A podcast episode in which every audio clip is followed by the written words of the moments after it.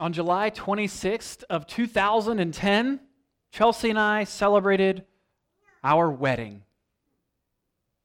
We had only been dating since that February, and we got engaged appropriately that April Fool's Day.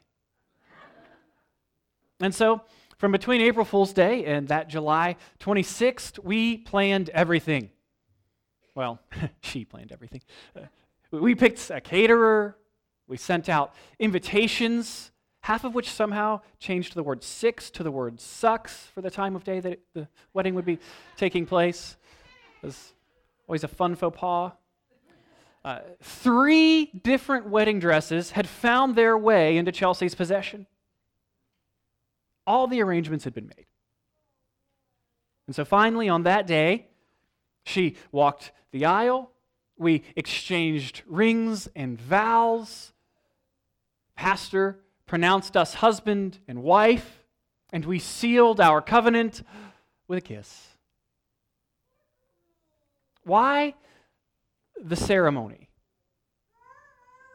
Because ceremonies bring about a change in the individuals who are participating in them through a series of rites. And so the wedding ceremony, for example, changed us from two single people who were dating into a married couple in covenant relationship with one another. What we have before us today in Leviticus chapter 8 is the description of an incredible ceremony. The anointing of priests to preside over the sacrificial system in Israel.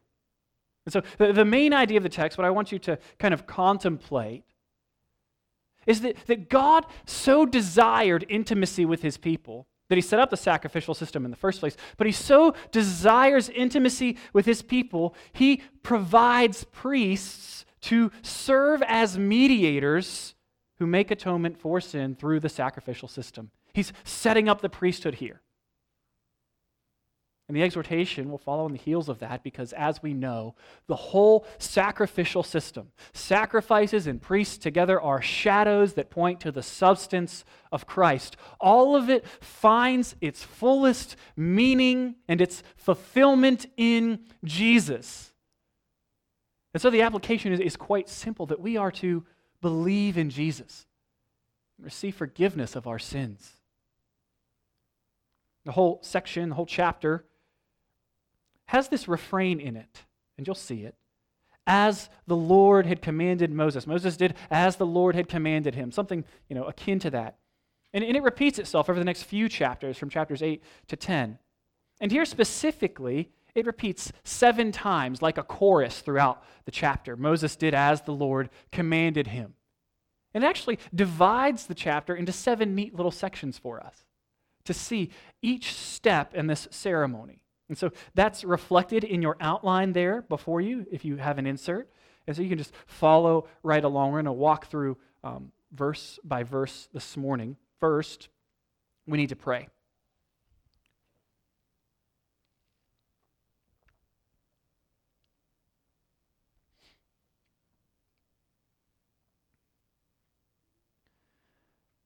Father, what we have not, give us. What we are not, make us, and what we know not, teach us. We ask this morning that you would help us to hear your word and to be changed by it. Focus us on you in the moments to come. Help us to see Jesus. Help us to see his glory. Enlarge our hearts so that we might love him more.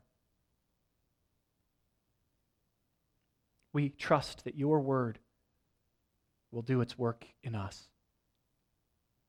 We ask you for that now. In the name of Jesus. Amen.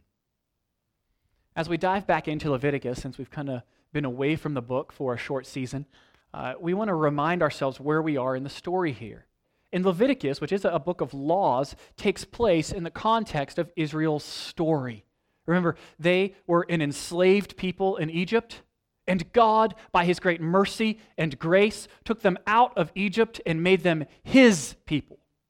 And part of being God's people for Israel meant to be a holy nation, a royal priesthood, a people for God's own possession. And if you remember in the book of Exodus, it's years ago now that we walked through it, but this turns out to be something that Israel fails at. And right away, Moses is still collecting the law of God up on the mountain. When God says the people have made an image of a golden calf and are worshiping it. Moses, remember, goes down the mountain and, and Joshua is with him and, and he says, It sounds like there's a battle going on. And then they get closer. He goes, No, it's singing and revelry. And they discover that people are worshiping this false idol, breaking the second commandment that they had already received.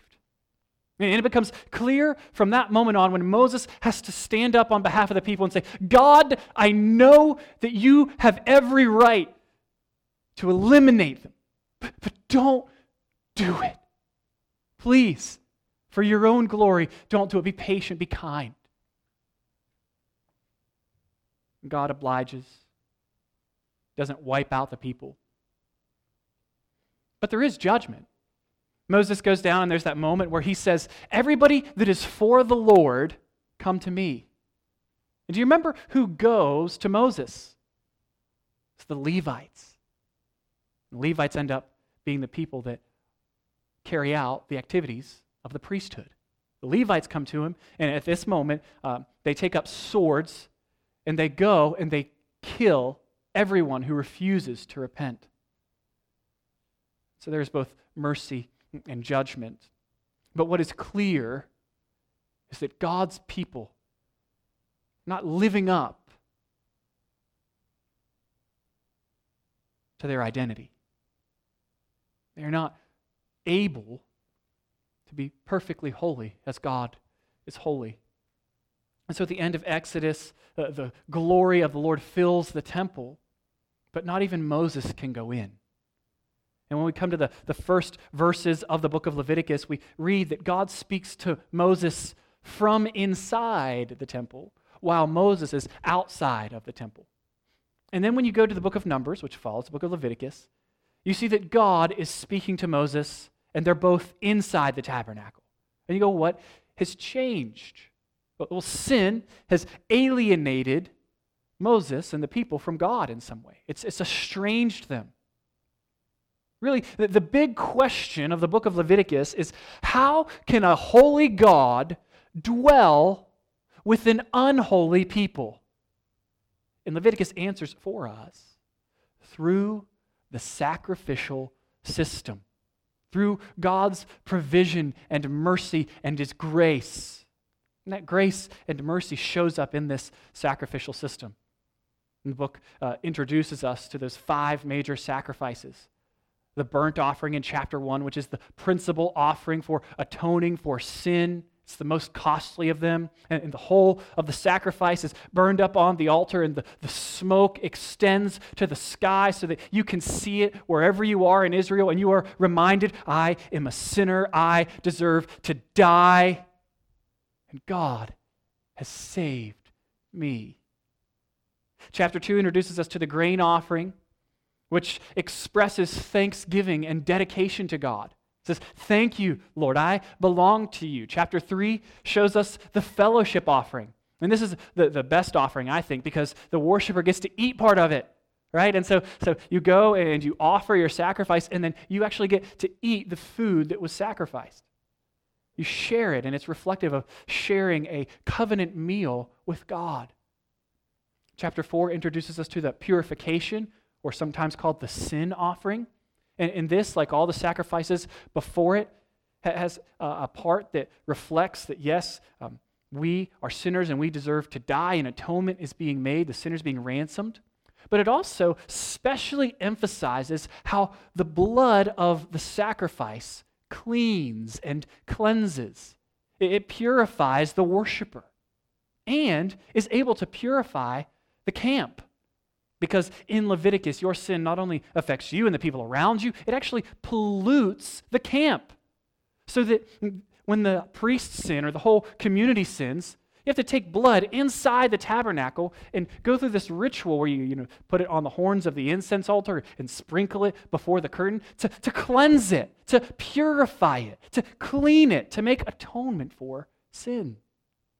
And chapter 5 tells us about the um, debt, or sorry, the compensation offering or reparation offering, sometimes called. And it shows us that, that sin creates a debt. It is specifically used when somebody sins against God's holy name or God's holy things. A sin debt is created that has to be paid. And this teaches us that, that we must, there must be payment for sin. All of these sacrifices work together to teach us something about how salvation works in God's economy, about the cost of sin, and about God's grace and His mercy. The, the, the, rituals are not meaningless. That's what I want to impress upon you. They're meaningful. They're how the people of Israel express their faith and trust in God's promises and provision. Chapter 6 and 7 then reiterate these sacrifices to us, and they actually give, it, give them to us from the angle of the priesthood. And so they're instructions for the priests about how to carry out these particular sacrifices. And now, having all that groundwork laid, here's the sacrifices, here's how priests are to perform the sacrifices. You need priests. And so we come to what is a big day in the life of Israel, a huge ceremony the ordination of Aaron and his sons. Look with me at verse 1.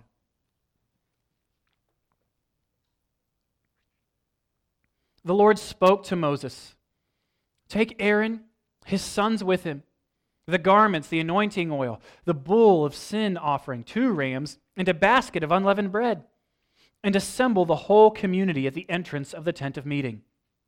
So Moses did as the Lord commanded him.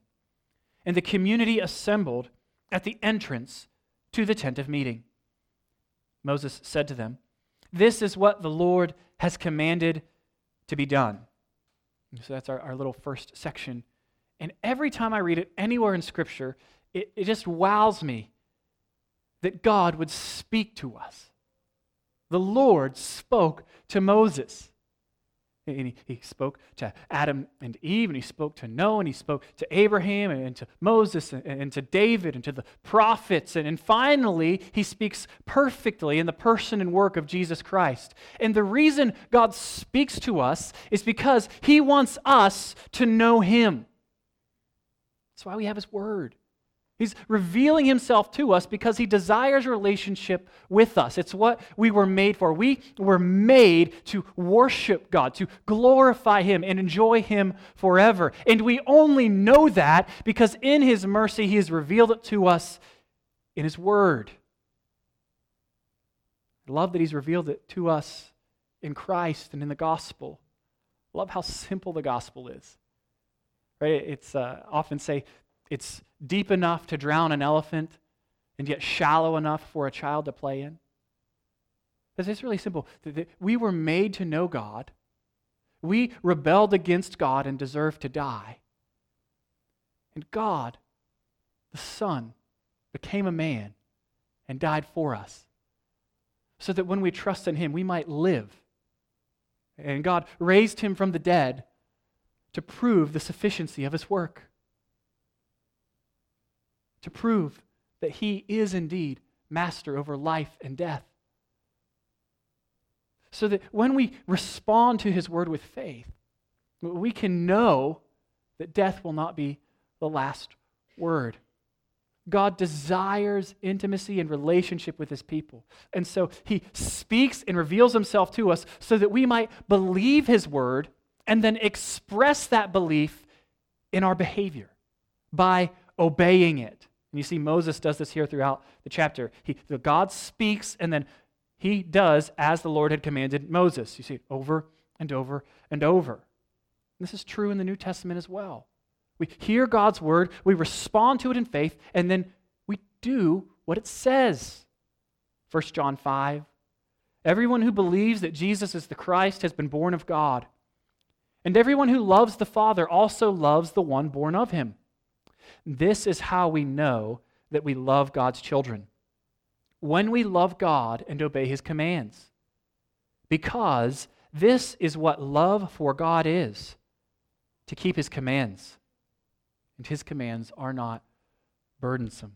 Moses is just such an excellent example of this. He has seen the love of God. God has loved Moses, and in response to God's love, Moses does what God says. He sets the example. He's actually going to serve as the priest in this particular ceremony.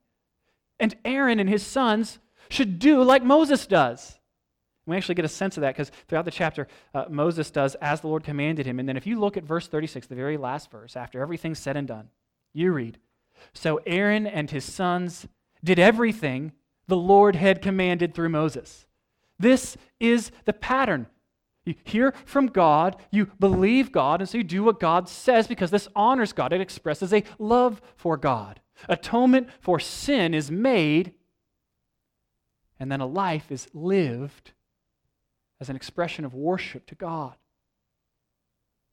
This ceremony revolves around making atonement for the sins of the priests and making them ritually holy. They are set apart to serve as God's holy representatives.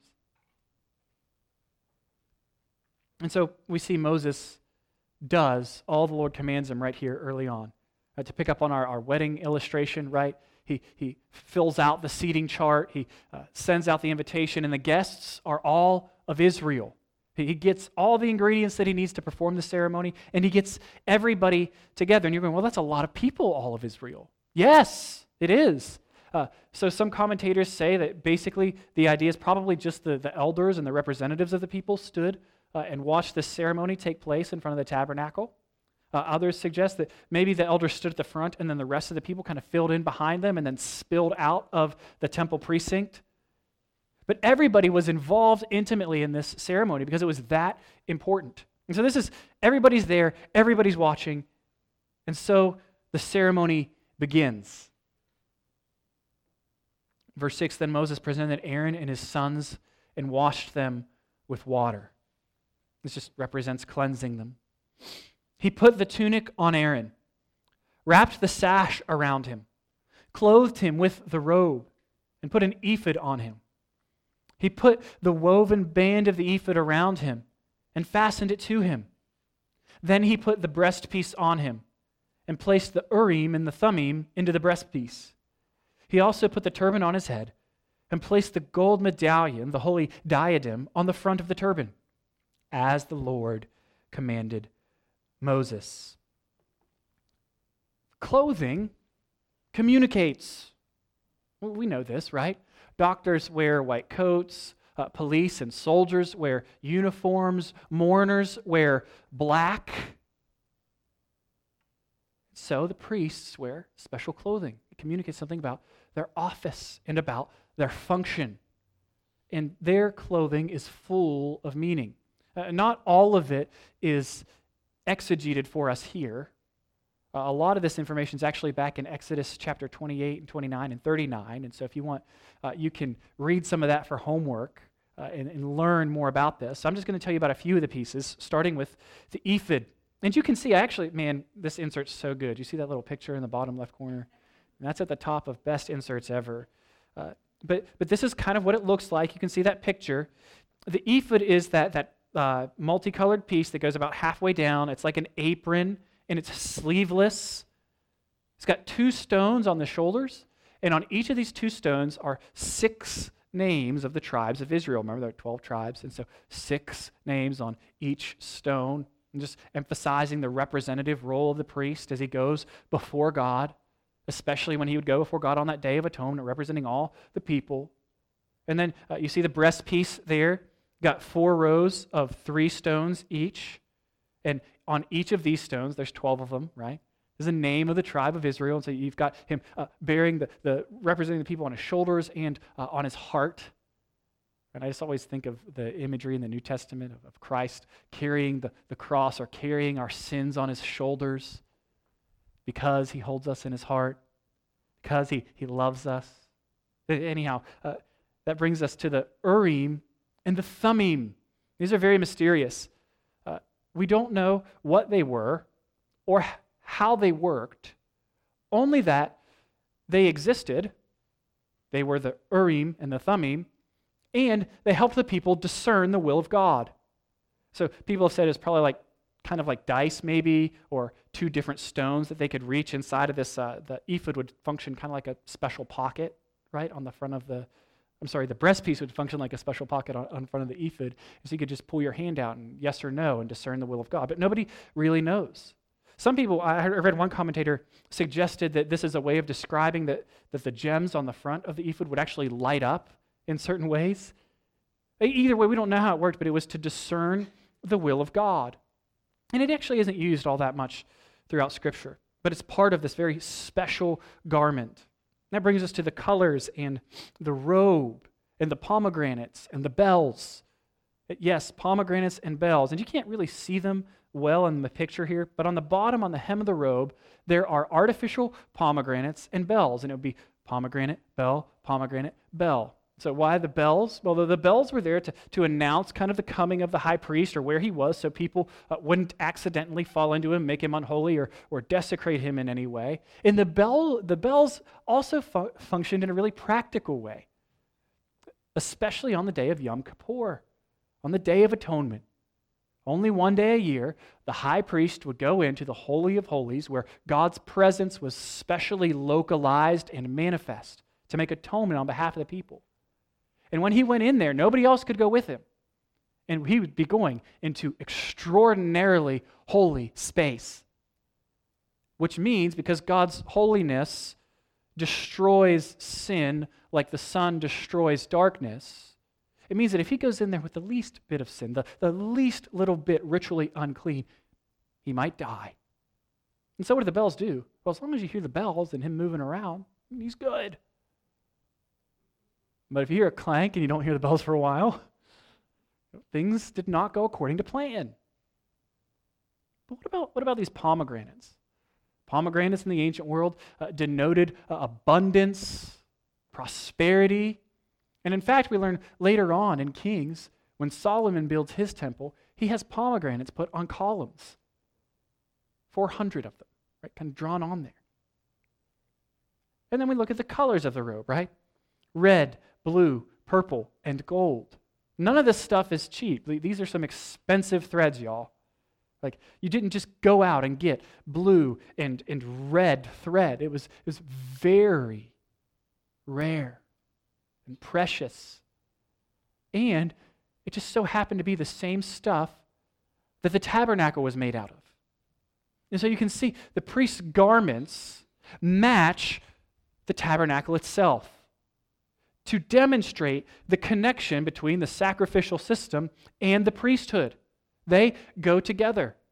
The priest, the high priest, is kind of a, a mini tabernacle, if you will. He's representing God's presence to the people, and he represents the people to God. And only the high priest gets these special garments. Like the other priests get, get clothes and they get washed, but they're not as important as Aaron and they're not as their clothing isn't as important as his. So that's kind of phase two of this ceremony. Then, verse 10 Moses took the anointing oil and anointed the tabernacle and everything in it to consecrate them.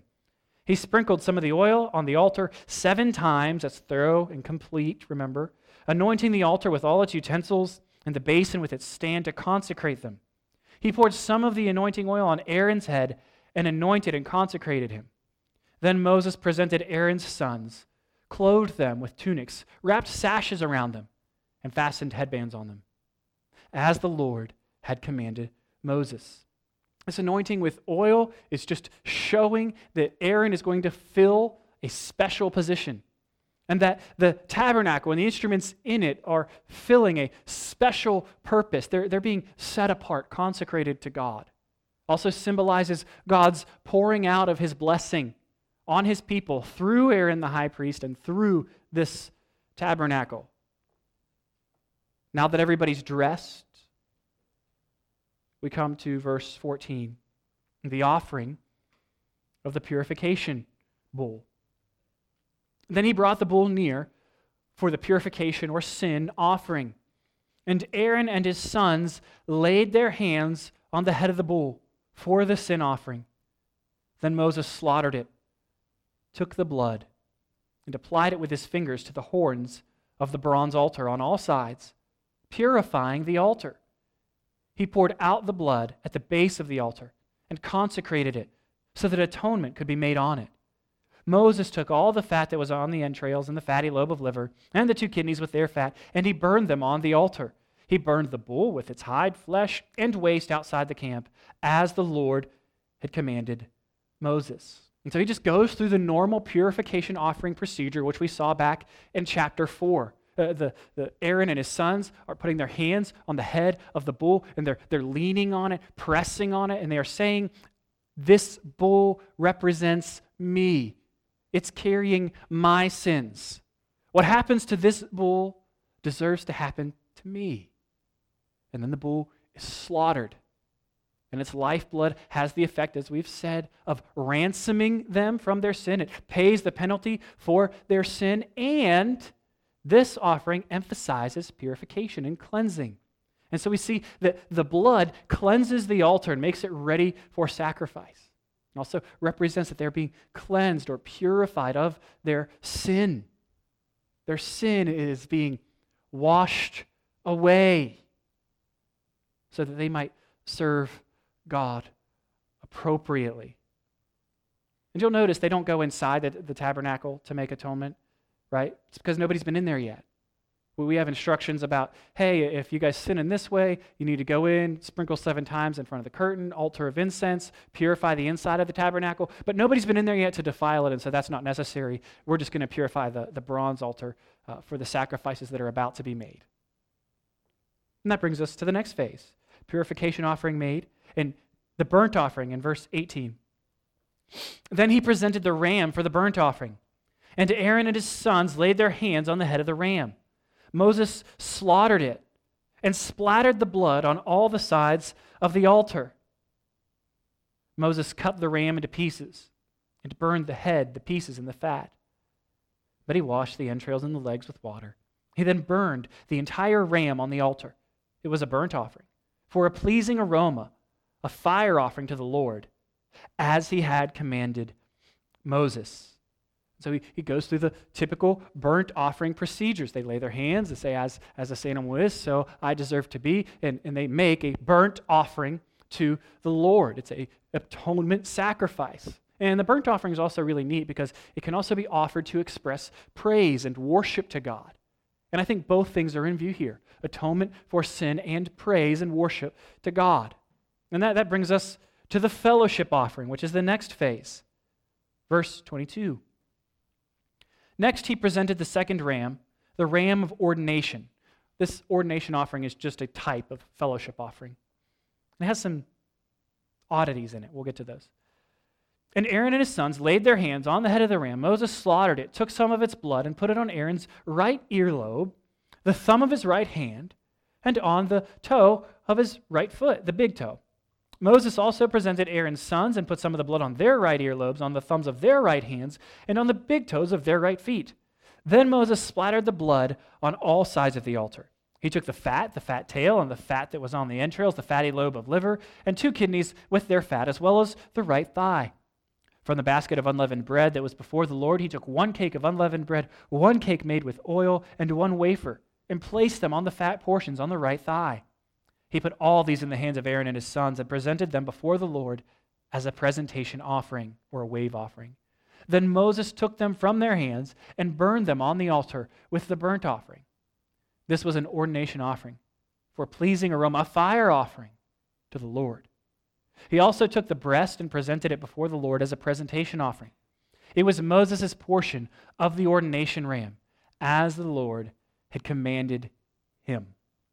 And so this is just a type of fellowship offering which makes sense. The, the, sin has been washed away, it's been atoned for. They are worshiping God, praising God, and, and now they're going to have a fellowship meal, a fellowship offering, which communicates the covenant that has been made with the Lord. Remember, this is what they do in Exodus 24 after the covenant's made. They, they eat together to show that they're in relationship. That's normal fellowship offering stuff. But what about some of this, you know, weird stuff with the, the blood on the earlobe and, and on the big toe and on the, the, the right hand? Now, the reason for this is just uh, it's, it's a synecdoche, or, or when a, a part represents the whole, right? Sort of like when Jesus tells Peter, uh, Peter's like, Wash my whole body since you've washed my feet. And Jesus is like, No, you, you've had your feet washed. That's enough. Right? It represents the whole. You're, you're clean. Why the right side? Uh, this is just considered the side of strength and power in the ancient world. And so you read phrases like the right arm of the Lord, the right hand of the Lord. This is the strong side. And the idea is that they're being completely, all of them, dedicated to the Lord. It communicates that they need to be completely washed in the blood of the Lamb, being set apart for a special, special task, and atonement is being made for their sin. They go through the, the wave offering, the other parts of fellowship offering, presentation offering. It just means that wave, it's a hard, way tra- hard thing to translate. You take part of it and you, you, just kind of lift it up to the Lord as an offering. Maybe waved it side to side. We, we don't really know. But they would say, This is the Lord's. Moses uh, gives them that. They, they elevate it. Then he takes it back, throws it on the altar, burns that up. And then he takes his priestly portion. And then he gets ready to, in our next phase, sprinkle them. Look with me at verse 30. Then Moses took some of the anointing oil, some of the blood that was on the altar, and sprinkled them on Aaron and his garments, as well as his son and their garments. In this way, he consecrated Aaron and his garments, as well as his son and their garments. This is straightforward about why he sprinkles them with blood. He's, again, reiterating they are being set apart for this very important task of representing the people to God and representing God to the people. Reminds us again of Exodus 24 when the people make covenant with God. They say, We're going to be your holy people. And they read out blessings and curses. And, and they say, We will do everything that you have commanded us. And Moses goes through and he has his blood and he sprinkles them with it. Going through a ceremony to set themselves apart as God's holy people. And the same thing's happening here. These, are be, these priests are being set apart as God's holy servants. Verse 31.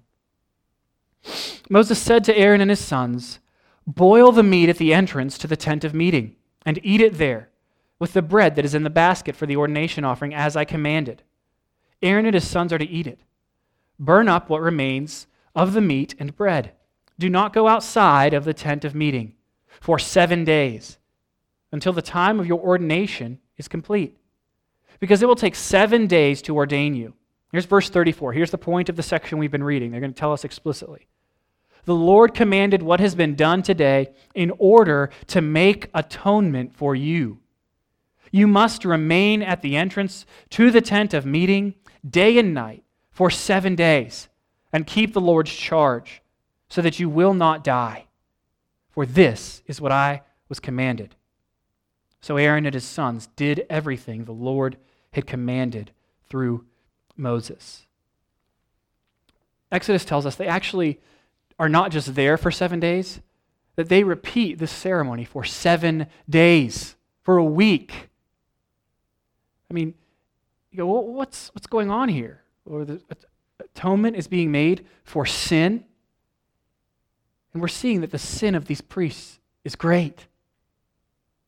I mean, can you imagine taking a new job and as part of the requirement as you're getting ready to take your new position is for seven days, everybody's going to stand up, somebody's going to stand up and remind everybody else about how sinful you are. Right? Uh, here's Bob, he's the, the new manager of the IT department. And I've got to tell you, I love Bob. I think he's a great guy, but he is also a terrible, terrible sinner. And then the next day, You know, a different person stands up. We're so glad to have Bob with us, new member of the team, but I've got to tell you, Bob is not perfect. He is a just a desperately wicked sinner. And then, you know, by the third day, you're probably a little worn out by it. But this is important. I mean, the message is clear here. The holiness of God's people, and especially his priests, is paramount. They must be holy. And the second truth is also clear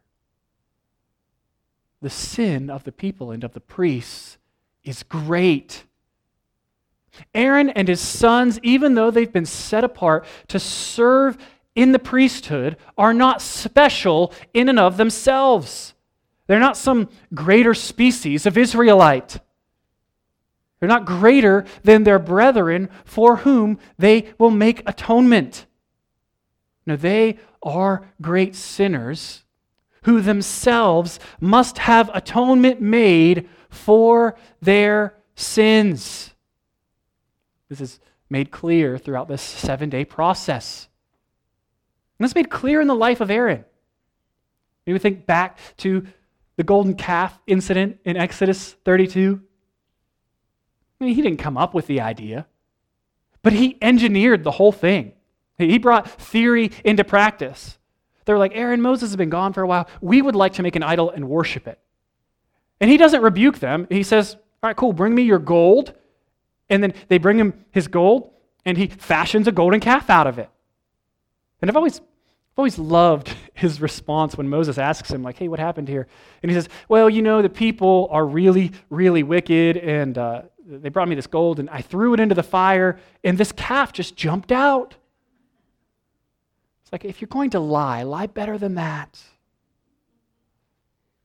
The, the point here is that Aaron and his sons have no business being priests.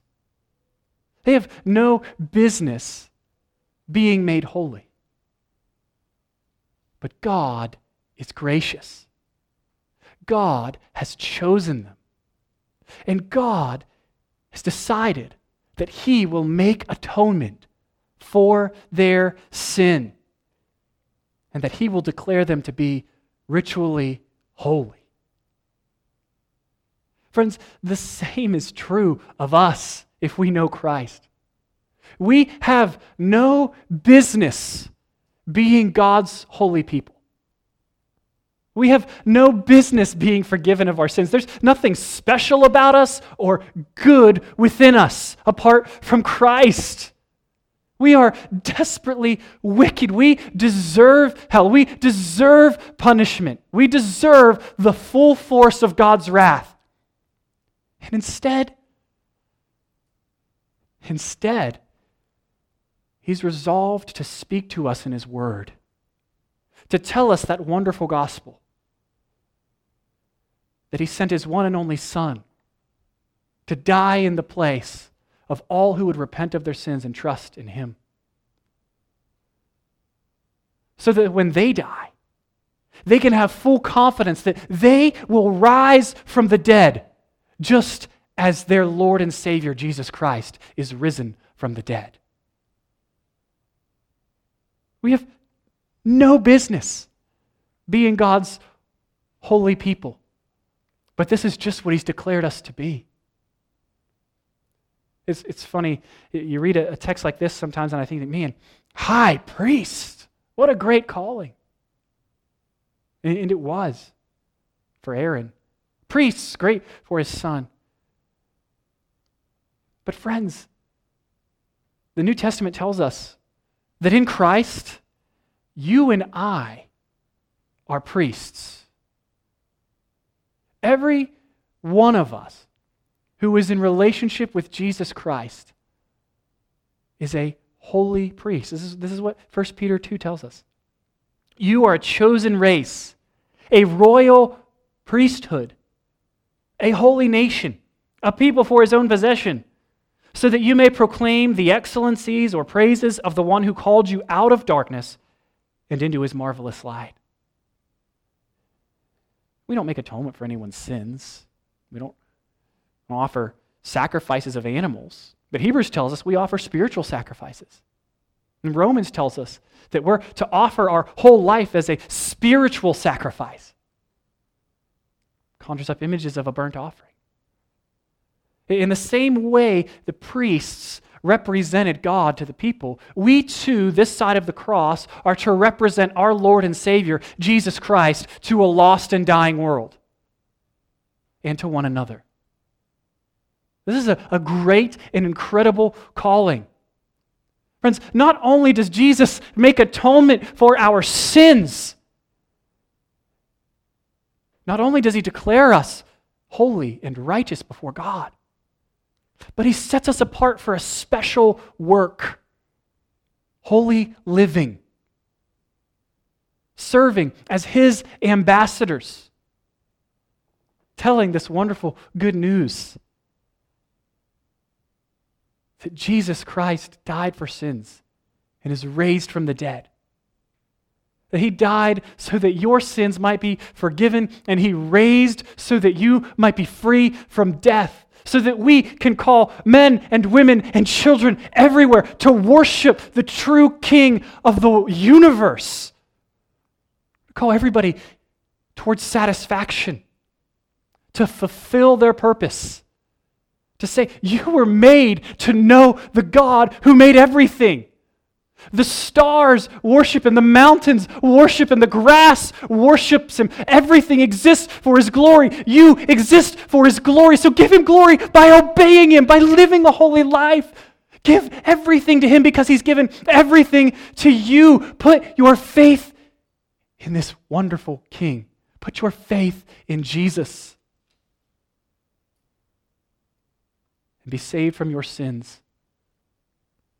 Have confidence that in the last day, when he returns to end evil, that he won't have to put an end to you.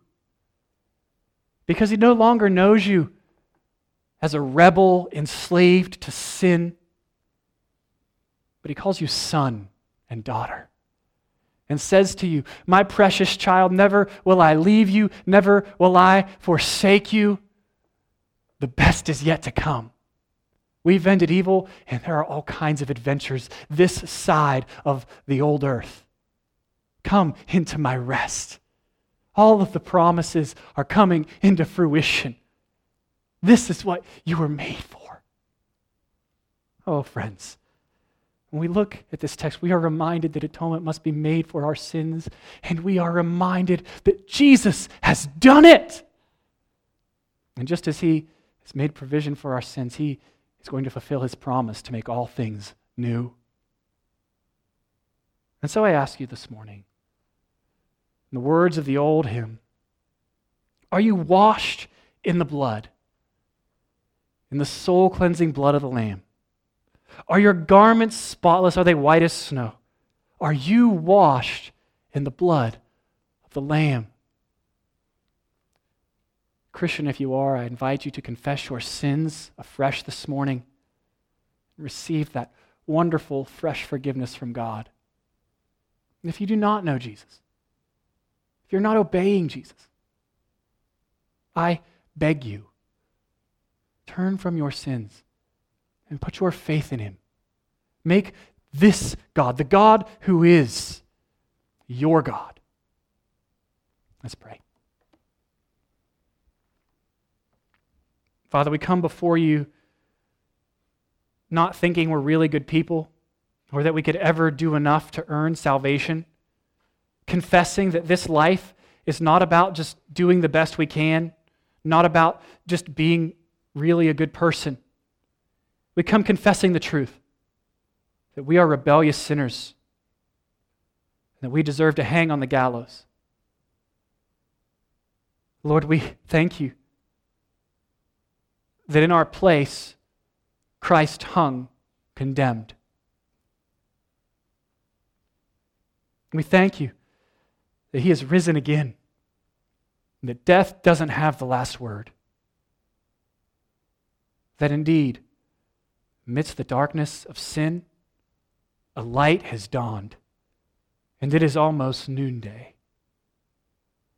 God, we come before you like that tax collector beating his breast, saying, Have mercy on me, a sinner. Would have mercy on us. Forgive us of our sins. We thank you that in Christ we know this request is granted. We thank you that in Christ we've already been declared holy. And we ask that by the power of your Holy Spirit, you might help us to live transformed lives, that we would become and practice what we've been declared in Christ. Help us to live as your holy priests. We pray this in Jesus' name. Amen.